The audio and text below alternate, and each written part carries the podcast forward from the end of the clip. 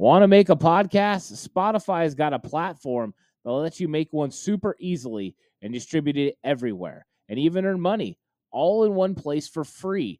It's called Spotify for Podcasters, and here's how it works Spotify for Podcasters lets you record and edit podcasts right from your phone or computer. So no matter what your setup is like, you can start creating today. Then you can distribute your podcast to Spotify and everywhere else your podcasts are heard.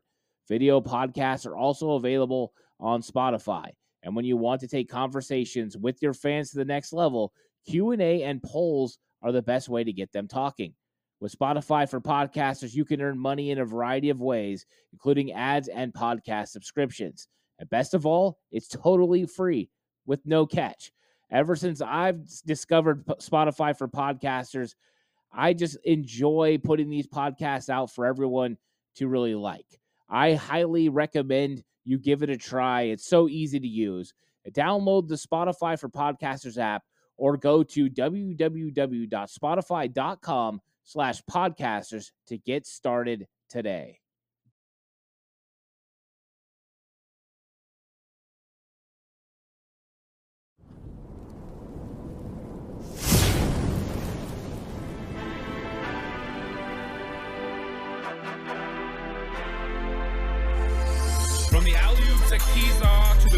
Days at the stick.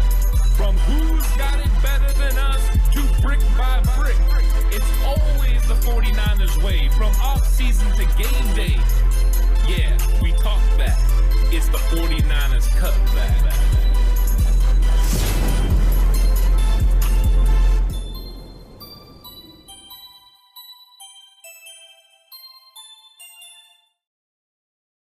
It's 49ers Cutback Podcast time. Welcome to the show, everyone.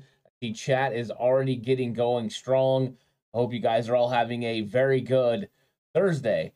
Uh, I'm, I'm excited about this episode, and it is, of course, question day because there's Q&A. Um, we do have a little bit of Jimmy Garoppolo news to get to, as you can see. I put that up there as one of the topics because Jimmy Garoppolo news has come out, but it's also Q&A. So if you have any questions, go ahead and start lighting up chat and we'll get into all those questions. Let's have a, a really good Q&A session because uh, the 49ers play tomorrow. So I'm excited about getting into this and, and talking about the 49ers against the Packers as well. The game preview show came out earlier today. So if you watched that, let me know what you thought about it. But let's go ahead and, and tell everyone that's in chat already. What's up, David, Traffic, Golden Dragon, Lisa, how's it going? Uh, Lou, I hope you guys are all having a really good day. And this is going to be a fun episode. Now, Jimmy Garoppolo, uh, and what's up, Supercell Chaser? Uh, Jimmy Garoppolo is potentially now back in the mix um, for the Cleveland Browns quarterback position because Mary Kay Cabot or Cabot, um, she said that the Browns will consider acquiring 49ers Jimmy Garoppolo if Deshaun Watson's six game suspension increases. Now, we do know that Commissioner Roger Goodell came out a couple of days ago and said he wants it to be a full year, that he believes the evidence uh, has warranted Deshaun Watson being suspended a year. If Deshaun Watson's uh, suspension goes up, then the Browns would considering acquiring Jimmy Garoppolo. Now, it's not as simple as they're going to call the 49ers and reach an agreement as far as draft uh, capital and a, an agreement that way, but they're also going to have to work out some sort of financial agreement with Jimmy Garoppolo because they don't have enough money available to be able to take on his $24 million that would they would have to uh, take on. Would the 49ers be willing to eat some of that money? Don't know. You know, uh, Cleveland ate $10 million to be able to move Baker Mayfield. So maybe the 49ers would be willing to eat some of Jimmy Garoppolo's money, but I don't think they want to eat that much unless the compensation is going to be pretty significant. So if Cleveland's ready to give up more draft capital than they really want to, then the 49ers might take on some of that salary.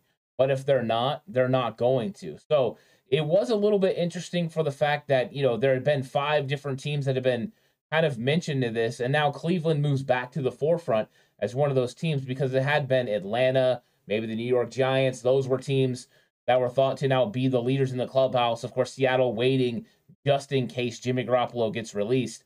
But now the Browns are up there. And this I mean, Mary Kay is one of those ones that she's well respected amongst the Cleveland media. She definitely uh, knows what she's talking about. She's very tied in. So the fact that she said this means there is a market for Jimmy Garoppolo. What it ends up being is completely different. We don't know what that's going to be. You know, I mean, I think at this point, eh, most 49er fans just want to get something back for Jimmy, and they can potentially do that with this deal. So I think that this is good news for the 49ers and good news for Jimmy Garoppolo. Maybe he ends up finding a team where he can go ahead and start, but it all still hinges, and we're all still on the clock of Roger Goodell and the NFL uh, figuring out what's going to happen with Deshaun Watson. So uh, there's still a lot going into this. I'm sure at some point we'll get resolution, um, but I definitely wanted to talk about it a little bit. Um, and then uh, let's see if we got any questions here. Uh, what's up, Blue? I seen you said hello. Um, David Campbell says, hate to start off on a bummer, but the Frank Gore news is depressing. Yeah, you know what? And what's up, Paul? Welcome to chat. You know, the stuff about Frank Gore is not something exciting. I'd actually seen it come through yesterday, but I didn't want to get into it right away in the episode yesterday for the mere fact that I was hoping that more information was going to come out. And so far, I mean, the information doesn't sound good. It doesn't sound like anything that I normally would expect from somebody like Frank Gore. Um, I'm hoping that, you know, we're going to get more clarity on this because I think Frank Gore, for the most part, has carried himself in a positive manner. Um, there is an accusation here. He's going to have his opportunity, you know, in in court to go ahead and and prove, you know, what what really happened or if this happened, admit it and move on. We're going to find out. Um, but we'll see. We'll see what comes out from it. I'm just not really a huge fan of this situation. I I feel for all parties involved. So hopefully it'll come to some sort of a resolution that makes sense. Um, and hopefully, you know, I mean, I'm just hoping that uh, something, you know, can be, you know, I guess positive come out of a bad situation. Just don't know. I mean, I really don't know, but I am waiting for more information on that. David says they may as well trade for him then because it's going to increase. Plus, wouldn't you want Jimmy into the playbook ASAP? Yeah, now Kevin Stefanski and what he does in Cleveland is very similar to a Kyle Shanahan system. So I think the verbiage and things like that would definitely translate for Jimmy Garoppolo. I don't think it would be like a crazy amount of time for Jimmy to be able to figure out this playbook. Um, they do also have a quarterback there. So Jacoby Brissett and Jimmy Garoppolo have worked together before in New England. That could potentially help the learning curve as well because Jacoby Brissett could help Jimmy Garoppolo get into this playbook. But of course, um, Jimmy Garoppolo is going to have to do the work, and he's one of those guys that's proven he can he can win football games going out there and winging it a little bit. Uh, so I think the offense, you know, it fits what Jimmy Garoppolo wants to do with that run game, especially with uh, with Chubb. So it, I think he would fit there. The question is going to be, um, you know, are they going to be able to work out a deal financially with Jimmy Garoppolo and then also the compensation working out for the 49ers? Because if they want the 49ers to eat some of that money, they're going to have to go ahead and throw in a, a better draft pick than, you know, the sixth and seventh round picks that I've heard mentioned amongst most media members. Uh, Paul says Jimmy may eat some of that. So we also, yeah. I mean, if Jimmy wants to be a starting quarterback in this league, he's probably going to want to renegotiate his contract with whatever team he goes to, knowing he's going to lose money this year, but could potentially earn it in future earnings if he has himself a good year. The 49ers would love this because it would get Jimmy Garoppolo out of the NFC. They would rather have him in the AFC where you just don't have to see him. Uh, it's not so much fear as it is just, hey, let's just not worry about that. Let's not have that added aspect to one of these NFC teams that we're going to potentially have to play. You know, and I, I think that that's where they would really like him to go. Cleveland's always been a spot that made sense. Um, it was just, you know, they were in the middle of the Deshaun Watson thing at some point, and actually they're still in the middle of it. So we'll see. Uh, we'll see. Uh, Lou says then the price for 36 or for Jimmy G goes up too.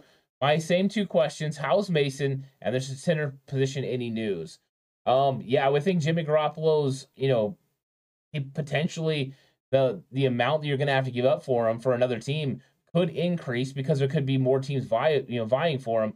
Also, if, if you know if they go ahead and have the suspension go up, then they know Cleveland needs a quarterback. So then you have them in a little bit of more difficult situation because if Cleveland really wants Jimmy Garoppolo and then they wait for the 49ers to release him, they run the risk of somebody like Seattle coming in who has more money than them and going and poaching Jimmy Garoppolo. Then they don't get him and they're running with Jacoby Brissett the whole year. I don't think that's really what they want. So I think they're going to try to figure it out, but Um, now it's at least a realistic possibility, or at least there's a chance that Jimmy Garoppolo could get moved, and uh, starting to make sense. So we'll see. He says they would also get a third as a comp if they don't restructure. Uh, with with Jimmy Garoppolo, yeah. So I mean, if Jimmy Garoppolo was to leave, it would end up being a third round compensation for sure. Um, so that would be that would work out, you know, for whatever team trades for him, they could end up getting a third back. So if they were willing to trade the 49ers a third round pick, for instance, this year, or even a fifth round pick, they could get a comp pick back. Um, I you know what? I don't believe it's a third. Uh, I can't remember the exact workings. I think it might be a fifth because of the amount of time that Jimmy Garoppolo has been in the league. I'd have to double check that, but needs you're on something there about the comp pick. I don't remember exactly how it works out, but after so many accrued seasons, it translates from a third to a fifth round pick. Um, but I don't remember what it is. Uh, I've only seen it in passing. And I think it was more prevalent to me when Trent Williams got traded to the 49ers. Brad Jones says, perfect. What's up, Ant? Finally, I'm awake for a live stream. Awesome. I, I hope you're having a good day. Uh, Brad, I hope you're getting after it. So, uh, yeah, I'm glad you're here for the live stream. Uh, WTM says, would you trade Jimmy G to the Browns for uh, guard Joel Bitonio? Um, you know what? If I felt that you know that was going to be the best deal possible, then I would. I think what I've always wanted out of the Jimmy Garoppolo trade was less about players and more about picks. Uh, getting picks and then freeing up the salary has always been the target. But I mean, if you needed to get a player to get the equal compensation, you could do that. Now, the 49ers are definitely have young guards right now. If they feel those young guards are capable starters and they believe that actually those guys are going to end up being big time players in this league. You might not be willing to make a trade, but that is a good idea. That's a good thought process, WTM. Let's see if the Browns will be willing to part with him. And if the 49ers can't get the picks they want compensation, maybe they could work out something to get a player. The player also could offset some of the financial difficulties, so players could end up being involved. I just don't know if the 49ers really want to add players because they already have a super deep 90 man roster. They're going to have one of the best 53 man rosters in the entire league. Bailey says, Hey, Ant, will the 49ers pick up a player from the Browns who helped the salary problems with the Brown player? Would you see like that JLE's on the same uh, page as WTM? I don't know exactly which player would make the most sense. I haven't really went over the Cleveland Browns um, roster, you know, to kind of figure it out, like which one um, would make the most sense. Uh, so I think that it, they could do that. I just don't know if that's really the avenue at which they want to approach it. Um, but I would always call that or see that situation as a possibility. You never want to shut anything off. You know, and I've, I've heard a lot of people talking about Hunt. Maybe he would be interested, or maybe that would be a deal the Niners would be interested in. But once again, you're adding a running back and a veteran running back, and you have a deep running back room. I mean, you're adding a, a veteran player to an already deep room. Now, he's very good. Um, but would the 49ers be willing to do that? I don't know because that means you're adding salary also. So you have uh, the give and take. You are would be getting rid of the Jimmy Garoppolo twenty four million dollars that you have on the books. So it would save you some money in the long run. But um, I still think it's about draft picks. I do. I really think it's about draft picks and then freeing up Jimmy Garoppolo's uh, salary along the way. Brad Jones says, "How has Danny Camp, Danny Gray been at camp?" Uh, Cones keeps saying he sucks, but don't trust his opinion. And then I just realized I forgot to answer Lou's other question, so I'm going to get back to Lou right after uh, Brad Jones. Um, Danny Gray has looked fine. Now, Danny Gray looks like a rookie who has sometimes made some rookie mistakes. Danny Gray has drops. Uh, you can tell Gray has struggled at moments, but it's going to be a up and down season with Danny Gray because he's a rookie. There's going to be tremendous ups when he flies down the field and makes these big time plays, or he catches a, a deep crosser and takes it to the house because he's got tremendous speed. Uh, he's also going to influence defenses because of his tremendous speed. So he's gonna be he's gonna keep safeties deep and not allow them to play a robber or a lurk over the middle of the field, which was happening against Jimmy Garoppolo for pretty much the entire 2022 uh, or 2021 season. So those things are definitely going to be beneficial. So Gray could influence the game just for the mere fact that he's out there. Now, he's going to have some drops. He's going to have some times that he makes problems, but he hasn't had a bad camp. He's had a rookie camp. He's had a camp where it's a, it's a player that's improving. And so we're just going to have to continue to watch Danny Gray. Is Danny Gray going to absolutely go light it up? I don't know about that. I think we're going to have moments where he has big time plays. I think we're going to have moments, you know, where he struggles a little bit. And I think we all just got to get used to that. But I don't think Kyle's going to play him, you know, a whole lot. I think those those first four guys are going to get a significant amount of snaps. and then Danny Gray will kind of go in there off and on. Now, Lou was talking about uh, the center position, and I, I think the center position uh, is one of those ones that we're still going to have to let this thing play out. Daniel Brunskill, Jake Brendel are going to get all this, all these snaps in the preseason, and one of them's going to come out on the other end. But I think it's so close. I really don't know who that's going to be. Um, so I'm kind of waiting to see who ends up winning this job. But I think either one of them would be a nice selection. We'll see. I think Daniel Brunskill's a little bit better in the technique, a little bit better in the blocking, but Jake Brendel carries himself as a center a little bit better. The snaps are better, more crisp. Uh, he looks good there. Both of them look like tremendous athletes. So we'll see if Daniel Brunskill can become a actual center. Right now, he looks like he's a, a, a player that's playing center, like he's a guard playing center. But um, I think at some point he's going to figure it out, and then he'll look like a center again. He does have some some reps, but you can tell there's just not the comfort there that there is with Brendel. Brendel looks like a guy that's been playing center his whole life.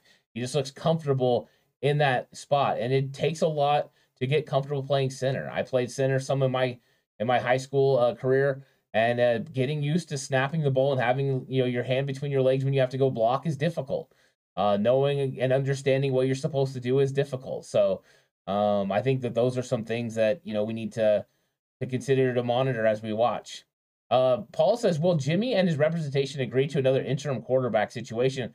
I don't think they have much of a choice. They're going to have to go into wherever they go on a one year deal and then try to strike gold in free agency during the offseason. Getting to a Cleveland team that's pretty well built where they have the potential to go win football games, I'm sure would be very enticing to Jimmy Garoppolo and his rep- representation, knowing he could probably have a good season and then be able to go out and get a good deal. So, yeah, I think that's a possibility for Jimmy Garoppolo. I think he would like it. Olivia says, Do you see any other teams that may also trade for him? Uh, the Fins, maybe. I think if it was if the Dolphins, it would have to be later on in the year. I think they're going to give this thing with uh, Tua Tagovailoa a really a really good shot. I think that's part of the reason they hired Mike McDaniel.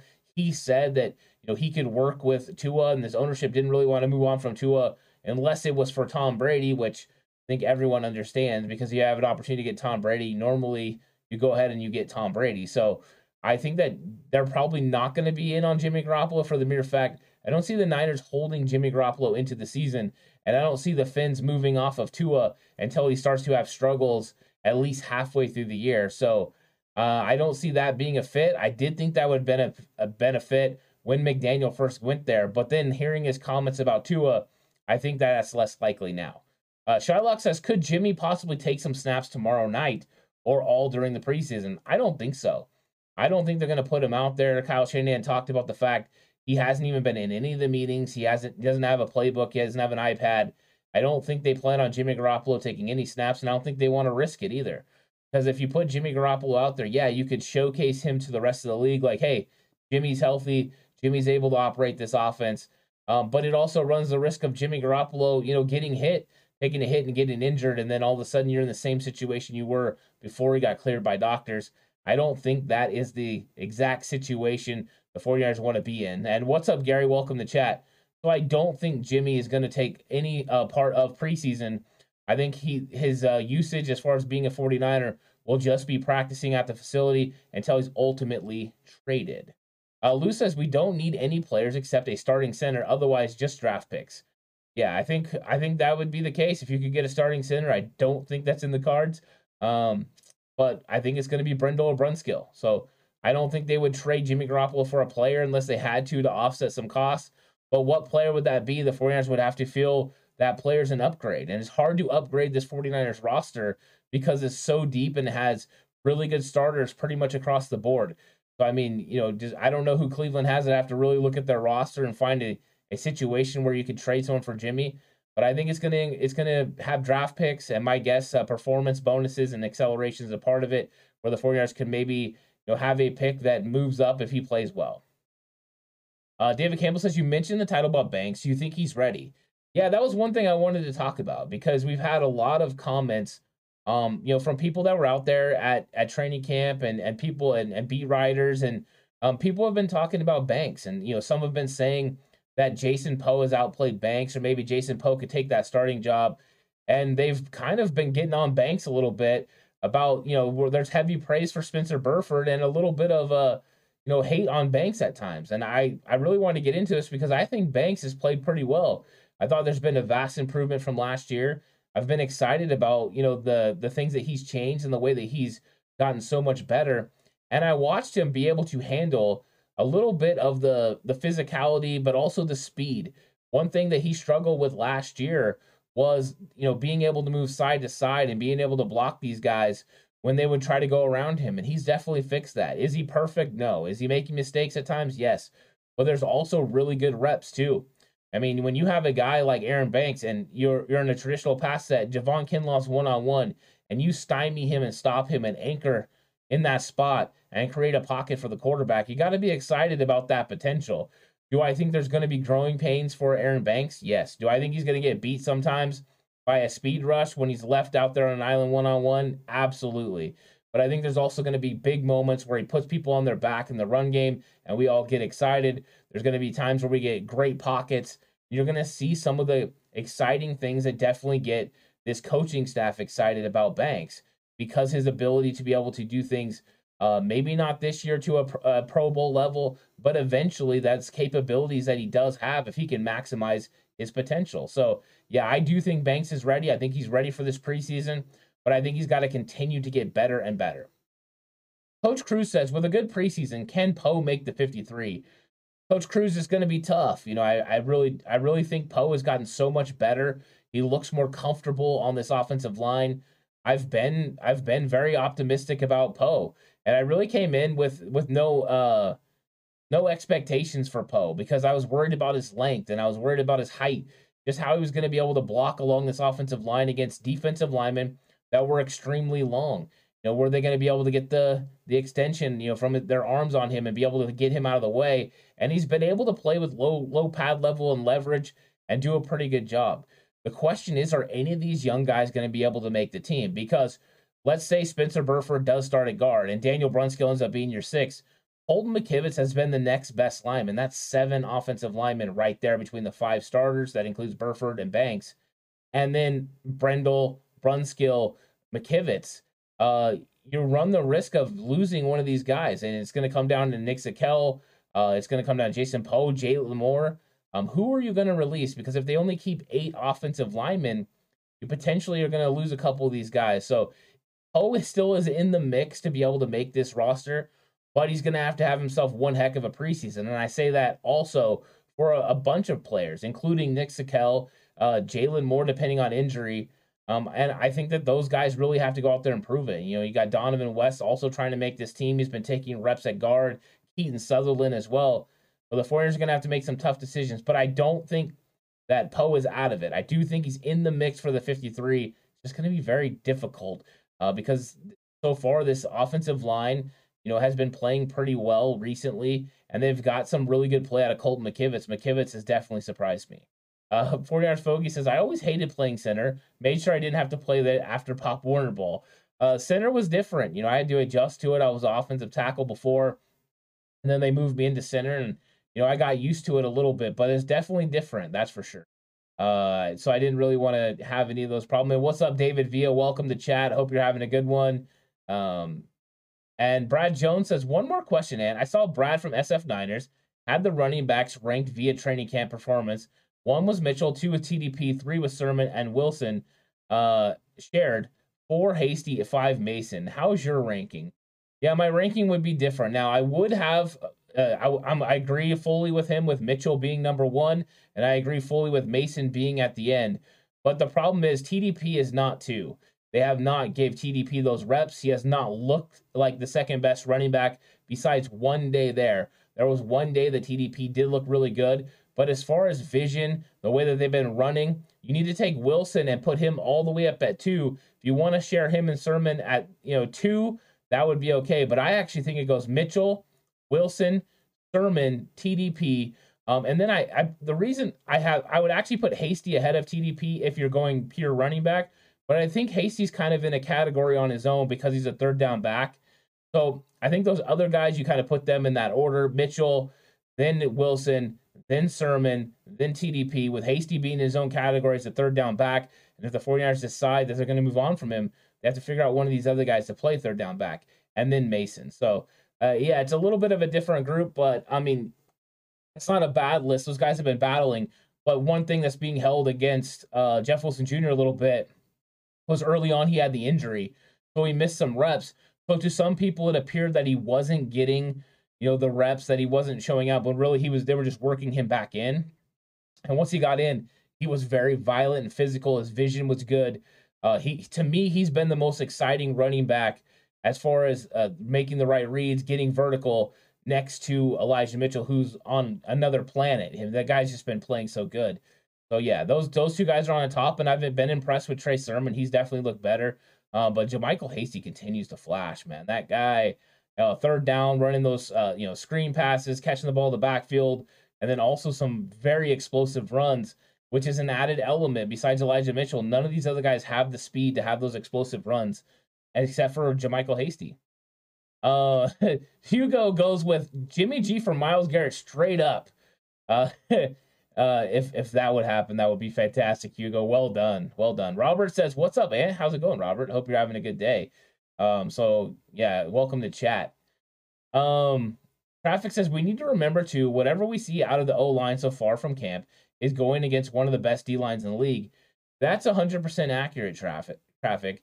Um, they, they've been getting tested and they've been battling against a really good defensive line, which is going to serve them well when they get out there against these other defensive lines for some day some days it's going to appear very easy for them because they're going to go against D lines that aren't as good as the 49ers. And then they're going to go against some that maybe present other obstacles, whether that is, you know, a strength or a speed element that they're not used to. The main thing is getting the run game going for the 49ers. If they get the run game going and they're able to go forward with their blocking, that will help them when they get into pass sets because you want to be able to get into third and manageable. So anything that's third and four and and up, you know, third and four and below that, um, is somewhere where you at least have run the opportunity to run the ball on third down. If you can't run the ball on third down, then this defense is able to pin their ears back and get after Trey Lance, and that puts the I mean, not it doesn't put Trent Williams in a bad situation, but every other offensive lineman on that line, it puts them in a bad situation because they one of them is going to have a one-on-one matchup, and if a blitz comes uh, then you might have a situation where you're actually outmanned. So I do think that you know it's going to be good once these guys get out there and work. I think working against this D line has been good for them, and that's why I've been encouraged about Burford's in, in, in increasing uh, improvement every single day. So uh, hopefully that they continue to get better. But that's a good point. Traffic. Uh, Brad just says, "Who's your ideal goal line back out of that group?" Um, so far, Brad, we've seen them use TDP the most. TDP, when it comes to short yardage situations, has been the guy they've been turning to. It's kind of interesting with that running back room because they've had these guys in specific roles. And I think in a perfect world, they would be able to keep the five running backs and Kyle Juszczyk. I don't think they're going to be able to do that, but they've been using Elijah Mitchell and Jeff Wilson Jr. to pretty much do it all. Uh, Trey Sermon has been, you know, expanding his playbook, but he's looked really good in the shotgun playing with Trey Lance, kind of how I alluded to before we went into camp. Now, with TDP, he's been using the short yardage situations the most. He has been getting carries just like everyone else um, in their traditional Kyle Shanahan looks. And then you have JaMycal Hasty, who's playing the third down back role. So I think they would like it to be TDP, but Trey Sermon has had great success in the red zone situations that they've been running. He's done really good in those. Elijah Mitchell's looked fantastic in those. And we already know what Jeff Wilson Jr. can do. So they have a variety of different options and all the while, they could just completely fool you by motioning out Elijah Mitchell, getting him set, and then you motion in the wide back himself, uh, Deebo Samuel to do some damage. So there's a variety of different ways it can attack different defenses. But I think as far as short yardage goes, I would lean towards DD, TDP right now to handle the bulk of those carries. Um, but we'll see how he continues to develop through the practice or uh, through the preseason. I think he's going to get even better. Paul says preseason with real pads and real hits and real blocks is going to give us some good information on our O line and on our running backs. It is. That's what's going to be nice. You know, we have a lot of young players that are going to see significant amount of snaps during the preseason. Um, and all the talk about training camp will, you know, we'll we'll figure out where these guys are. But uh, games definitely are going to provide some of that uh, information that we need And of course, hopefully, the reports coming out of Minnesota next week are going to give even more because that is going to be the most telling information we're going to get. But these are good opportunities for these young guys to be able to experience going against another team. I'm excited about those opportunities. Uh, so yeah, running backs and offensive line are going to be fun to watch, and they should be, know, places that people pay attention to because those are big things that need we need to be figured out before we get to the season. Because this 49ers run game is so important for Trey Lance. This offensive success hinges on that run game being successful, taking the pressure off Trey Lance, and then kind of opening up the play action pass game. And so far, Trey has been doing pretty well in that. Also in the RPO, he's looked really good in that and looks comfortable. So yeah, I've, I've kind of liked him. What's up, Marvin? Welcome to chat. Um, Hugo says goal line running back is juice, right? Goal line uh, juice is always involved. They'll run, you know, little trap plays to him. They'll run uh, fullback dives. They'll get him the ball out in the backfield as far as the pass. But when it comes down to it, most of the time they want to use him and George Kittle as blockers, to be able to create, you know, running lanes for these running backs. And every one of these running backs are big and physical besides JaMycal Hasty. And where Hasty lacks in physicality, he makes up for in elusiveness. So you've got an option with every one of them that are in there. All the while, you've got an absolute spark plug that's 230, almost 230 pounds, like Deebo Samuel, that you can give the ball to, and he can go run somebody over. So 49ers have a variety of different options. I don't think Kyle Juszczyk is the number one option when it comes to the goal line, but uh, he's one of those guys that can definitely help in that area. And I would love to see him be more involved in the pass game around the goal line. We've seen Kyle Kyle Shanahan use Juszczyk in those situations, um, but I'd like to see it even more. And you know, it was just the other day at practice that Juszczyk was making a lot of catches out of the backfield. They were running play action. They were leaking him out, and Trey Lance was doing a good job of getting Kyle Juszczyk the ball. And in those situations, it was really good. Um, Lou says, "Is there could be more? Uh, could more be a pup candidate?" Um, I don't. I don't think we're going to see any more of these guys on the pup list. I think they have this thing figured out. I think Jaylon Moore is going to end up making this football team. I, I don't think they want to move on from him. They were pretty impressed with what he was doing at the tackle position. He seemed pretty comfortable opposite of Colton McKivitz. So I think he's the next guy. I think Justin Skule is probably going to, you know, get moved on depending on what happens in the preseason. But I mean, beyond a, couple guys here or there, you know, I think they like to stash these guys, but I don't know if Jaylon Moore's going to get stashed. I think they want to see what he can do in the preseason, but they're going to have some decisions along this uh, offensive line. Like Brad said, or just have Trey run it in. And they were putting together a really nice package, Brad, uh, with Trey playing, uh, you know, running the football. They're running read option. They're running, you know, some fly sweeps with Deebo Samuel they were given a bunch of different looks and then having Trey run like a quarterback power where they pull guys. It, it's they've had a pretty good plan so far with Trey Lance, and he's been very dynamic in the read option game. He's made the right reads almost every time. Seen him a couple times make a mistake, but even in those situations, he got back to the line of scrimmage. So I think that Trey is definitely going to open things up in the run game. He's actually going to make it easier on these running backs because you freeze edge rushers, you freeze linebackers, they're sitting there waiting and that all the while they're waiting, you know, the running back is closer to the line of scrimmage, and then they have less time to squeeze it down and make that play. And if it's going away from them, uh, they're going to have a harder time being able to get there. And if the rest of the defense over pursues, if you get that linebacker and defensive line washing down the line, it's going to create a nice void where that running back can get his foot in the ground and get upfield vertically in that void that was created. So yeah, I think Trey Lance is going to help a lot in the run game, and he probably is going to have some run uh, running touchdown, rushing touchdowns this year because he's going to help in the red zone. The red zone offense looked pretty good uh, during training camp. Of course, there was some mistakes here or there, but overall, it was pretty good. Shane says, I'm late, but I'm here. What up, TCC? How's it going, Shane? Welcome to chat. I hope you're having a good one uh, for sure. Uh, David says, the starters get maybe two to three series. What do you think? Yeah, I think Trey Lance will get about 10 plays. Uh, I, I on the previous show, I kind of said I believe – we I don't know if we're going to get Trent Williams and Mike McGlinchey, but if we do, I think we get them for one series and that's it. I think at that point, Colton McKivitz comes in, um, you know, and and they probably go with him and Justin Skule playing, you know, with this interior offensive line. I think some of the starters, uh, especially like Aaron Banks, Spencer Burford, uh, Jake Brendel, Daniel Brunskill, those guys are going to get a little bit more snaps than you would see. And then with the cornerback position, for instance, with us not having Charvarius Ward Emmanuel Moseley, you're going to see those guys that are starting there, whether that's Ambry Thomas, uh, Ka'dar Hollman, you know, Deommodore Lenoir, those guys are going to get probably a lot more snaps because I think they are going to rest a lot of guys. I don't expect to see Bosa a lot, if any. I don't expect to see Fred Warner that much either. So you're right. It's going to be two series at tops um, that these guys play, and for some of them, it'll probably be one because I think they want to limit Trey Lance to about 10 plays and they just want to make sure they put forth the best offensive line. But I don't think they want to play Trent Williams and Mike McGlinchey. They want those guys to continue to be able to get rest. There's no reason really to get them hurt. So, yeah. Uh, Hugo says, I think Juice might throw a TD pass this year. Would love to see it. We've had uh, Juice doing a lot of things in this offense, whether that was him running an option against the Saints which was fantastic, by the way. He's caught passes, he's ran passes. Why not let Kyle Juszczyk throw the football? He was a quarterback at one time in his career. So Kyle Juszczyk can pretty much do it all the same way Deebo Samuel does. The 49ers have a lot of Swiss Army knives that they can use their skills in a variety of different ways. Would love to see Kyle Juszczyk throw a pass. Uh, that would be that would be a lot of fun for 49er fans. No, I would enjoy it. Brad Jones says trivia question for you, Ant.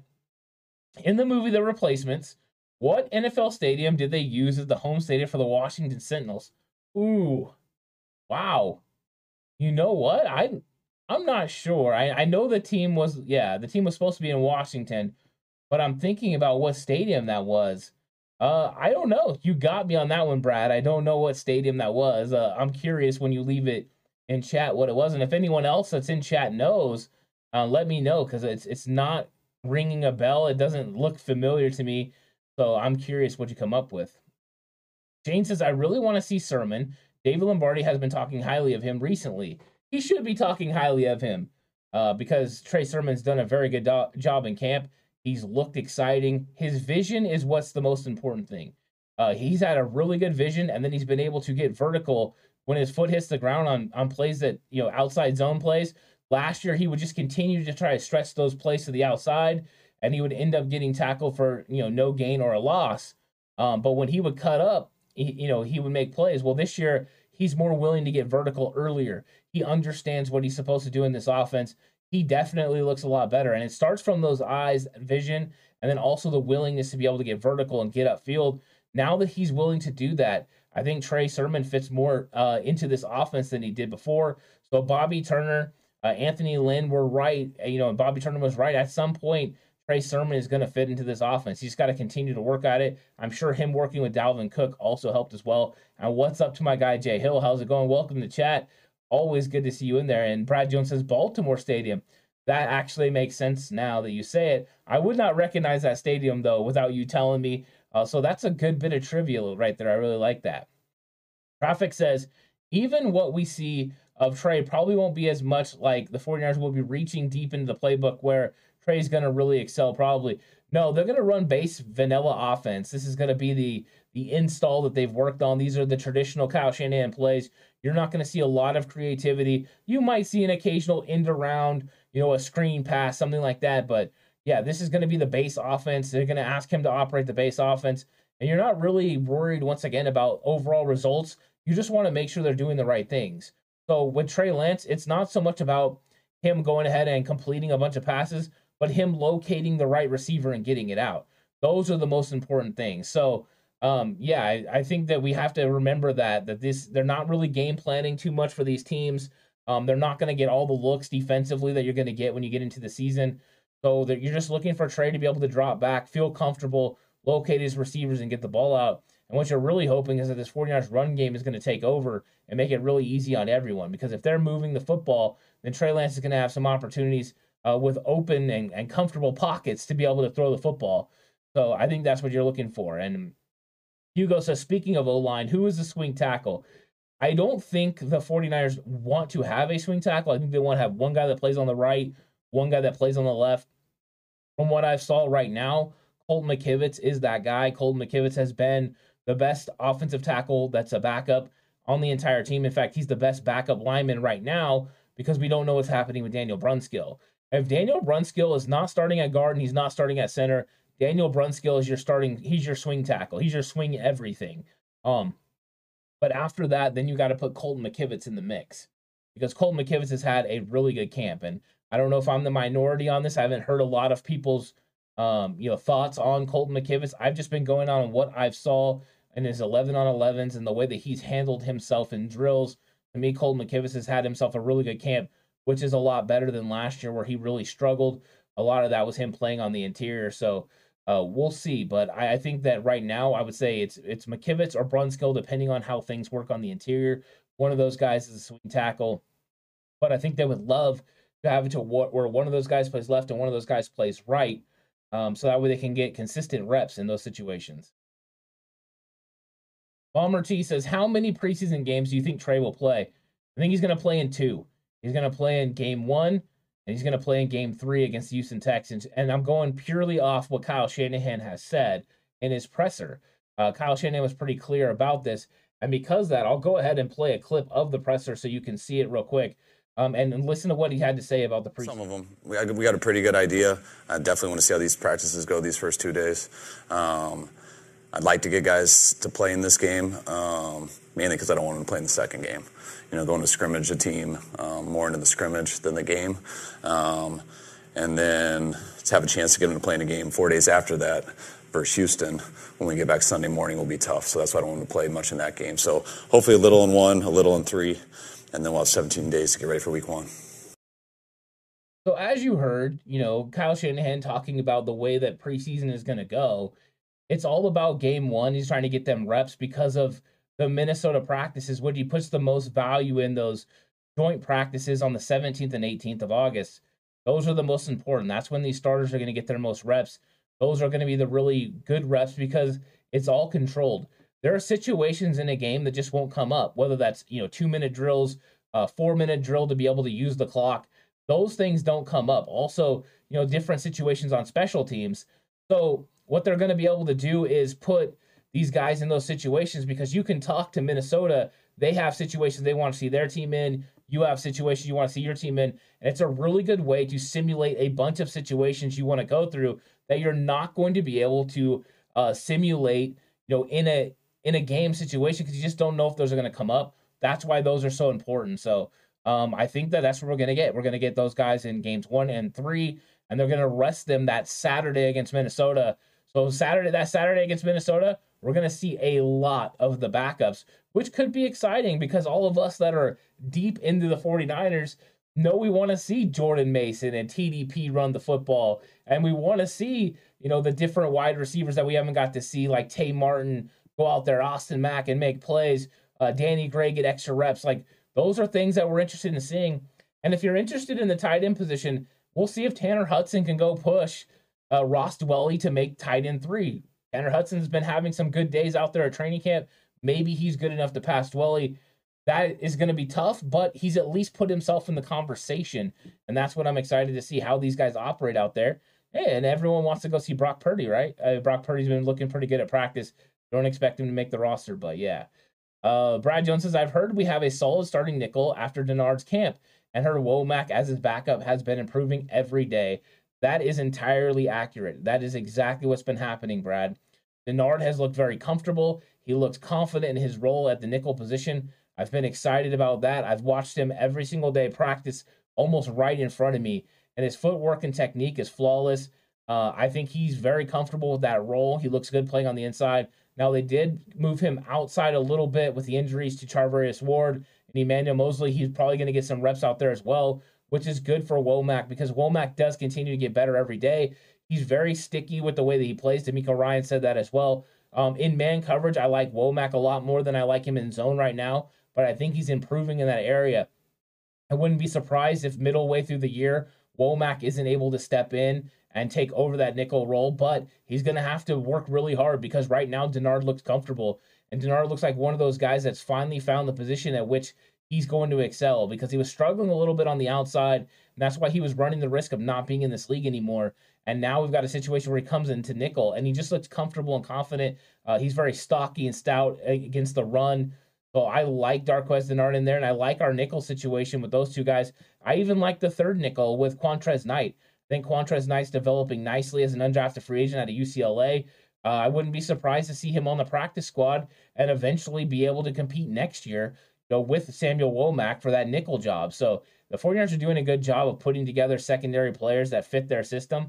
I'm excited about it. So yeah, that's a very good point, Brad. I don't know who you heard that from, but that whoever said it, they're on point. That's exactly my beliefs as well. Uh, Luis says, seems like Nate Sudfeld has struggled throughout his career. How will he be successful within with the wideouts? Uh, when it comes to Sudfeld, Sudfeld looks a lot better this year than even last year. Uh, last year he had certain moments where he was, you know, doing pretty well. Right now he looks like a competent backup in this league. That's the best way to describe him. So he has moments where he makes, you know, makes plays, but really you're just asking him to come in and run the offense. He likes to hit the check downs. He's taking some shots down the field, which is a little bit different than what I've seen from Sudfeld before. But what you're asking Sudfeld to do during the season is to come in and be able to win a couple of games or at least compete in a couple of games if Trey Lance was to get injured. And that's what Nate Sudfeld can do. He can come in there, he can operate the offense. He understands what everywhere everyone is supposed to be and where they're supposed to be at. And those are good situations. And he really is a nice uh, veteran presence around Trey Lance. They feel comfortable around each other. You can tell they have a good working relationship. And that's something you want. You want Trey Lance to feel comfortable. So I think Nate Sudfeld will do a good job as a backup. I don't think Brock Purdy makes this team. I think he ends up on the 53 man roster. Um, but I, I mean, on the the practice squad. I'm sorry. So yeah, I think right now I'm I'm pretty excited about Sudfeld because I thought he had a rapid improvement during this training camp, and he was starting to have a really good relationship with those wide receivers. Uh, Bomber T says he looks the same to me. Guy drinks a lot of beer though. He's talking about uh, Kyle Shanahan. People saying he potentially is aged 18 years. Brad Jones says, and have you heard about Kyle's beef with the NFL about his hat? I have heard about this. So anywhere, anyways, it makes sense for me from the NFL standpoint that they want hat, hats to continually uh, go through the process and cycle because they want to be able to sell new merch every single year. If you had somebody that was wearing the same thing all the time, then what would happen is that people wouldn't be willing to go get it, right? But every time Kyle Shanahan comes with a new hat, people are willing to get it. Uh, Kyle Shanahan wore that Shanahan hat in 2019, and those things sold like hotcakes. Everyone was picking them up. Then he wore the silver hat, and everyone started getting that, like the gray silver hat. So I think Kyle Shanahan wearing different hats is what the NFL wants because they're going to be able to make money off of it. And Kyle Shanahan just wants a, a certain look.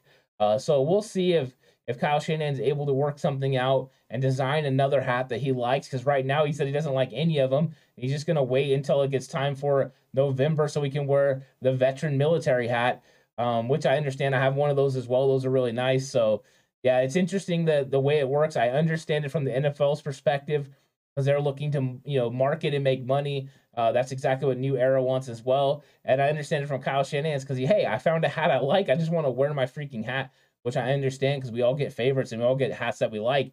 He wants a certain style, and it's hard to get that certain style with some of the hats that the NFL makes, or at least the way New Era creates.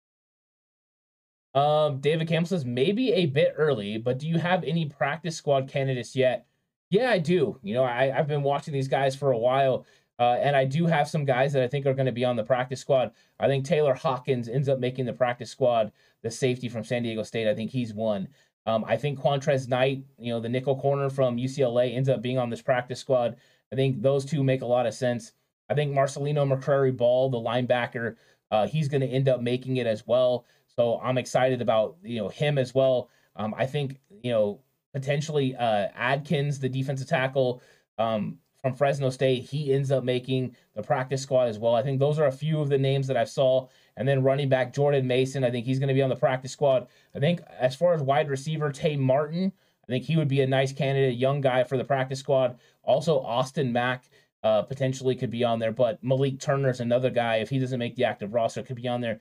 Those are the guys right now that I'm leaning towards, and of course Brock Purdy would also make it. So there we're going to have a, a, those guys, and then you're probably going to have some of these offensive linemen, depending on who doesn't make the, the 53 between Nick Zakelj, Jason Poe, and Dohnovan West. Either you know all of them, or at least a couple of them are going to be on the practice squad. That's how I see it going right now. Uh, there's a lot of guys that are definitely capable of being on this practice squad, but those are the guys that I see that I have value in and being on the practice squad the most so far. Shane says, "Who would you compare Sudfeld to?" Um, you know that's interesting. I haven't really thought of a Nate Sud- Nate Sudfeld comparison. Um, he's one of those guys that's a little more sneaky athletic than you would think because when he scrambles, he doesn't exactly get caught. Yet when he's in the pocket, I mean, he looks very stationary. Um, but Sudfeld's got a nice, easy, soft throw. I'm trying to think of somebody he reminds me of, and um, I really don't have it. I mean, maybe uh, maybe a lesser uh, Elvis Grbac. I mean, that's kind of what I'm thinking as far as his upright motion, the way he throws. Um, but Grbac definitely had a stronger arm and was more talented. So I don't know for sure. I'd have to think about that comp a little bit. But um, I have liked Sudfeld so far. The ball comes out of his hand pretty nice. He spins it nice. He throws a nice spiral. Um, sometimes his timing's a, a little lackluster. Uh, he's a little late on things because he's very deliberate. But I mean, those are things he continues to work on. I think everyone gets better.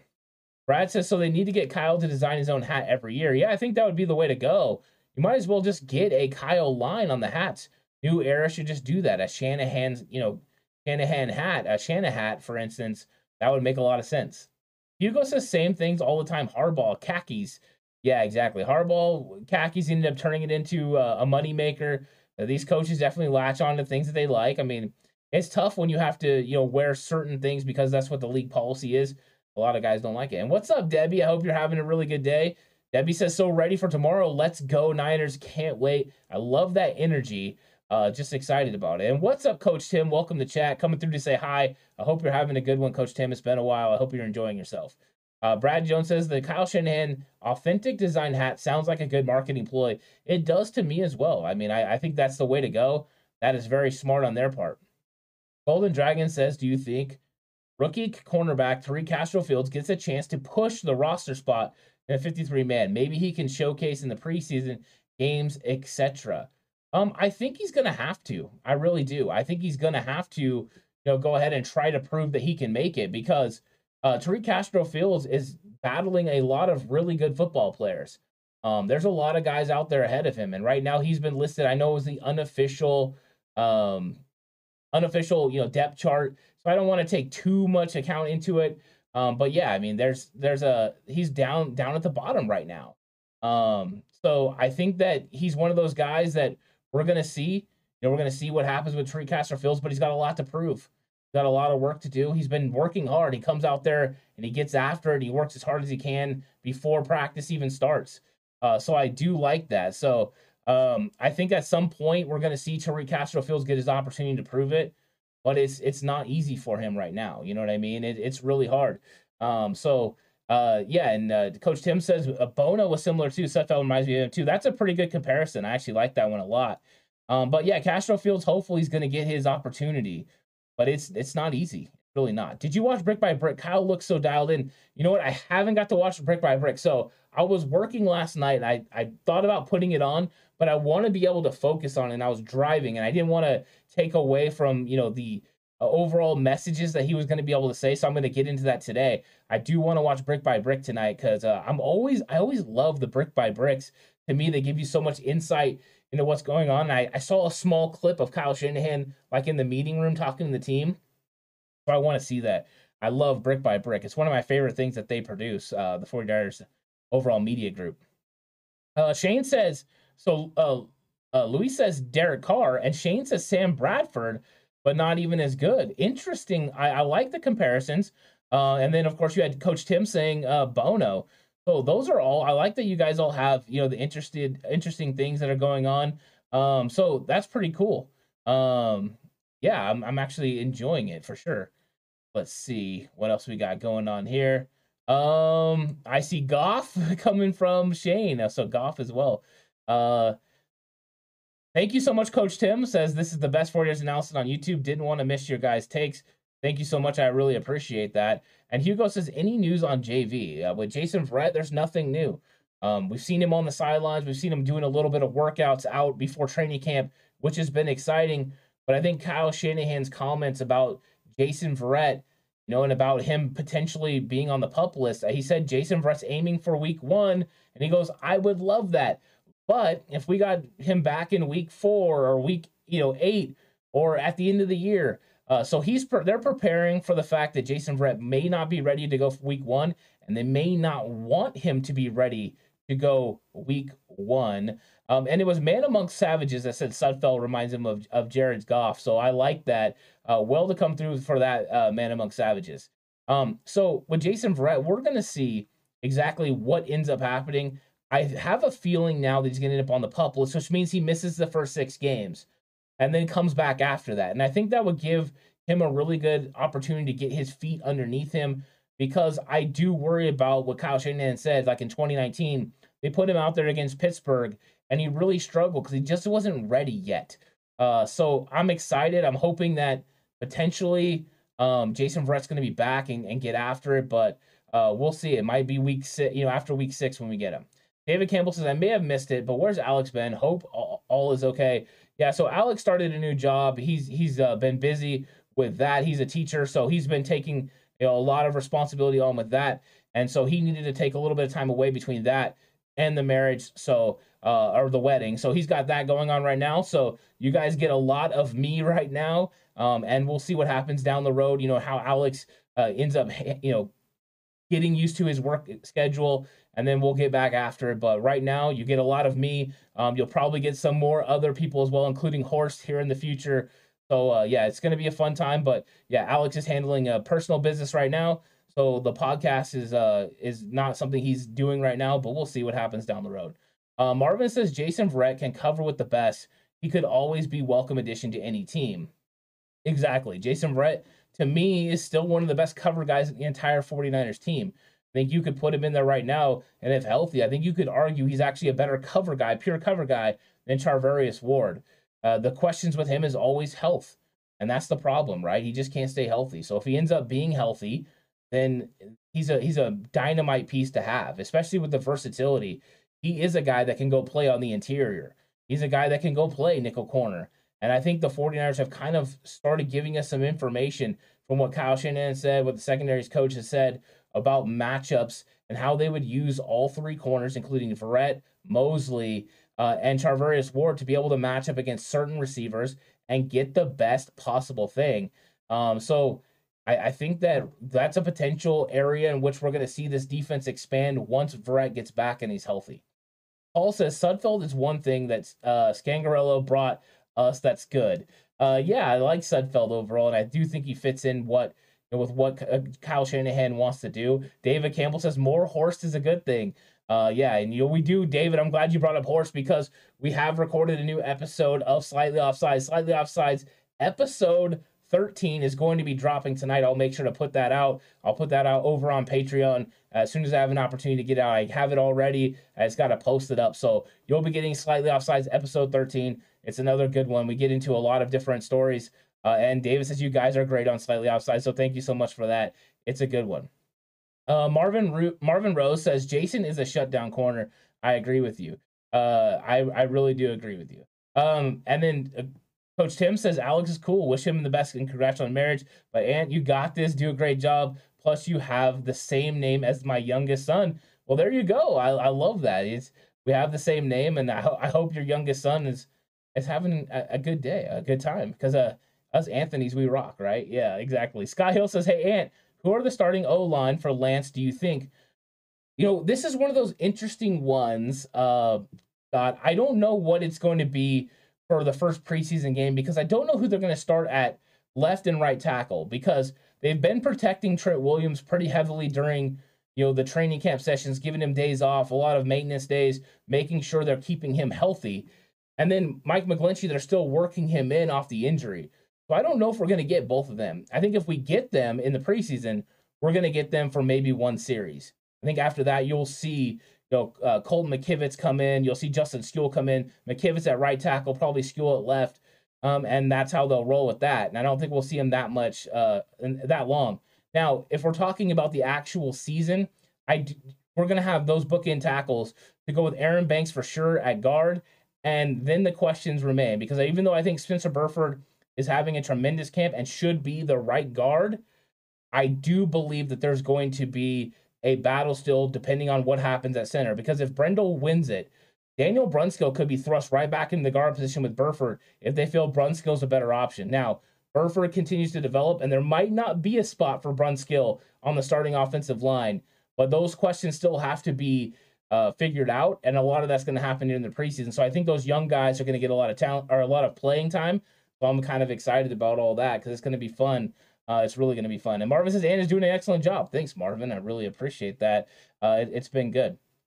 Uh, and then Hugo says if G if if Jason Verrett goes pup and comes back week six, what a boost! Exactly right. It's like getting a player in trade that can go and do anything you want. Uh, it's exciting. I mean, the defense will go from I mean potentially one of the best in the league to the best in the league just by adding Jason Verrett, and then maybe he would be able to stay healthy down the stretch and play those 11 games that you need him to play getting in the playoffs. I, I definitely love that. And you know what? Stream Elements said, Have you subscribed yet? That gives me an opportunity to ask you if you have subscribed to the channel yet. We're on a mission to get to 3K. We've been working really hard. And in fact, a lot of people have joined the cutback crew just in the recent week. Uh, a lot of people have jumped on. I really appreciate it so much. So if you're watching and you haven't subscribed yet, if you would take the take the chance and go ahead and subscribe, you can always unsubscribe if you don't like the content that's being produced. But I thank you so much for your subscription. And if you've already joined the Cutback crew, thank you so much for everything you do, whether that's being right here on these live streams, helping us out. Uh, the best way to support is over on Patreon, and a lot of you already do, or some of you are channel members. Thank you guys so much for everything you do because chat is always lit, and you guys have been doing such a great job with it. So thank you so much for liking, subscribing. Really, really uh, appreciated from from me especially. Um, Tim says Burford is balling. Brunskill, I think, ends up at center. Shanahan has him as his favorite. It seems to be this former coach. Just certain things he says about him he definitely likes Daniel Brunskill. And Brunskill, as far as the blocking after the snap, has looked really good. He looks comfortable. My problems are right now, as a guy who, you know, coached line for a long time, and you know this, Tim, his snap has been a little bit slow. It's not always clean. His long, you know, his uh, shotgun snap wasn't always, you know, good exactly where Trey wanted it. Maybe it was a little bit right or a little bit left. So he's working through those things. So right now he looks like a position player that's playing center. I'm waiting for the fact when it kicks in and he looks comfortable and looks like Daniel Brunskill, the center. And I think in that case, when if that happens, that might be a problem for Jake Brendel, and that might be when Brunskill makes it. And then the decision on Brendel gets interesting. Do you keep Brendel as a backup? You know, maybe you could play him at guard as well, or do you just try to work with one of these young guys you could keep on the team? That's an interesting thing. But I think we're going to see this thing play out. But I'm curious about these snaps against Green Bay and how they play it out because right now they've been splitting first team snaps between Jake Brendel and Daniel Brunskill.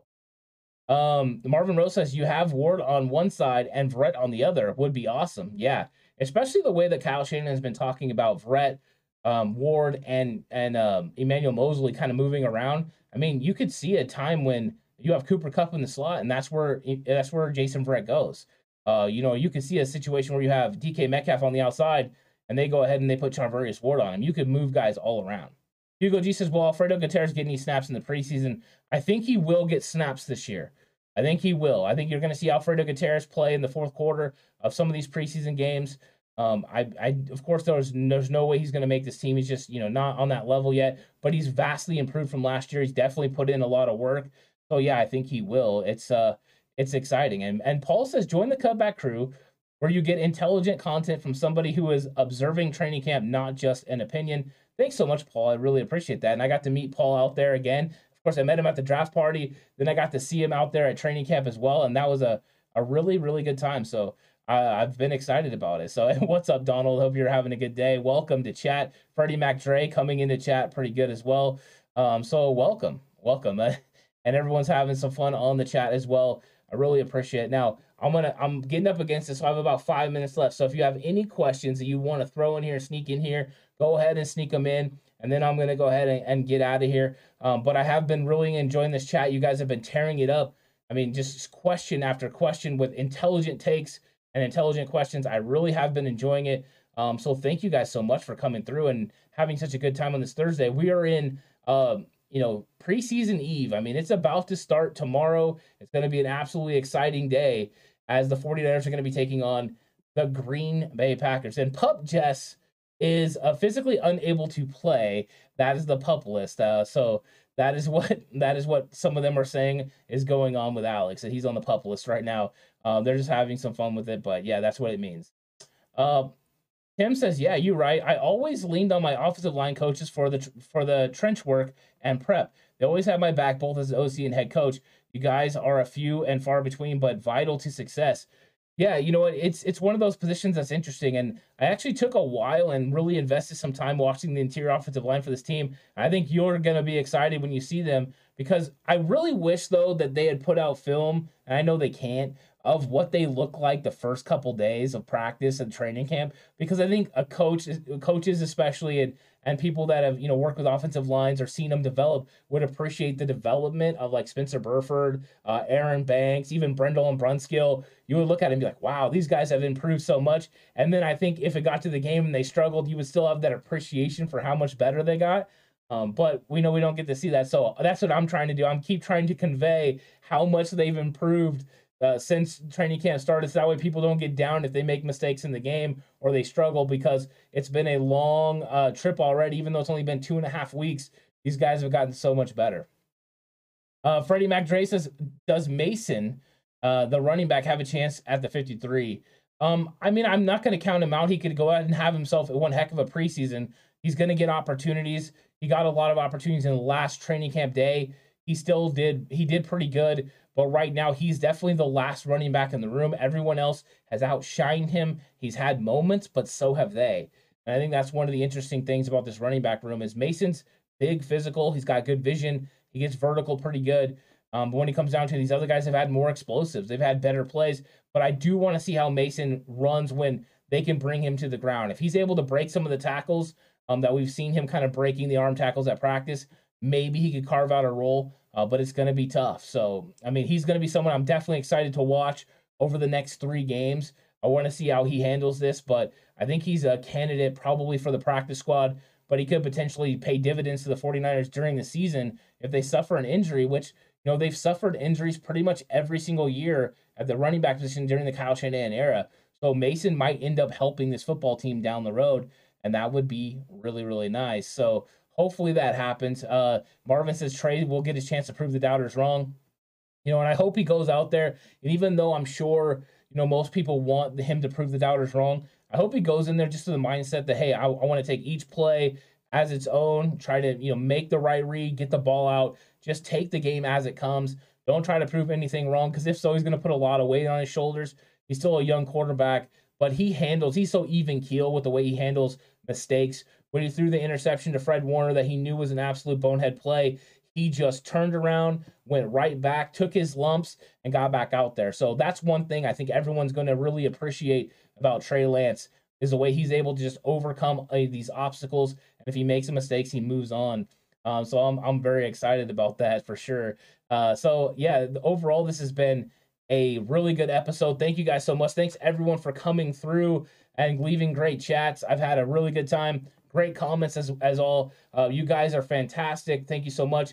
And I can't wait till tomorrow. We're going to be having a really really uh, good time after the game. I'm going to be able to get on here and we're going to have a reaction show. So join me after the game. We can talk about everything that happened. Paul is saying that he's going to be out at Boston Pizza at Citrus Heights. So if you guys are in the Citrus Heights area and you want to go hang out with somebody from the Cutback crew, go hang out with Paul. He's a really nice guy. Enjoy yourself. And if you guys have an opportunity, come hang out with me on the live reaction show right here on YouTube. It'll be after the game, so probably between 8:30 and 8:45. That'll be a, a really good time. So come through, let me know what you guys thought of the game, and we'll have a fun conversation. Uh, but until then, everyone stay safe and remember the right way is always the 49ers way.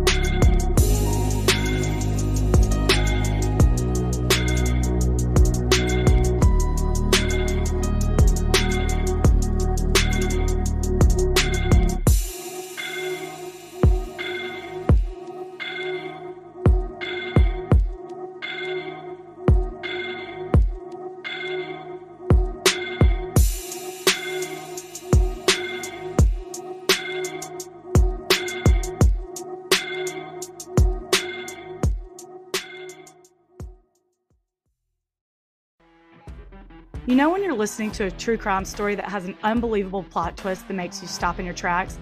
That's what our podcast, People Are the Worst, brings you with each episode. I'm Rachel. And I'm Rebecca. We're identical twins who love true crime cases that make you say, didn't see that coming, and we hate the people responsible for them. Listen to People Are the Worst now on Apple, Spotify, or wherever you get your podcasts.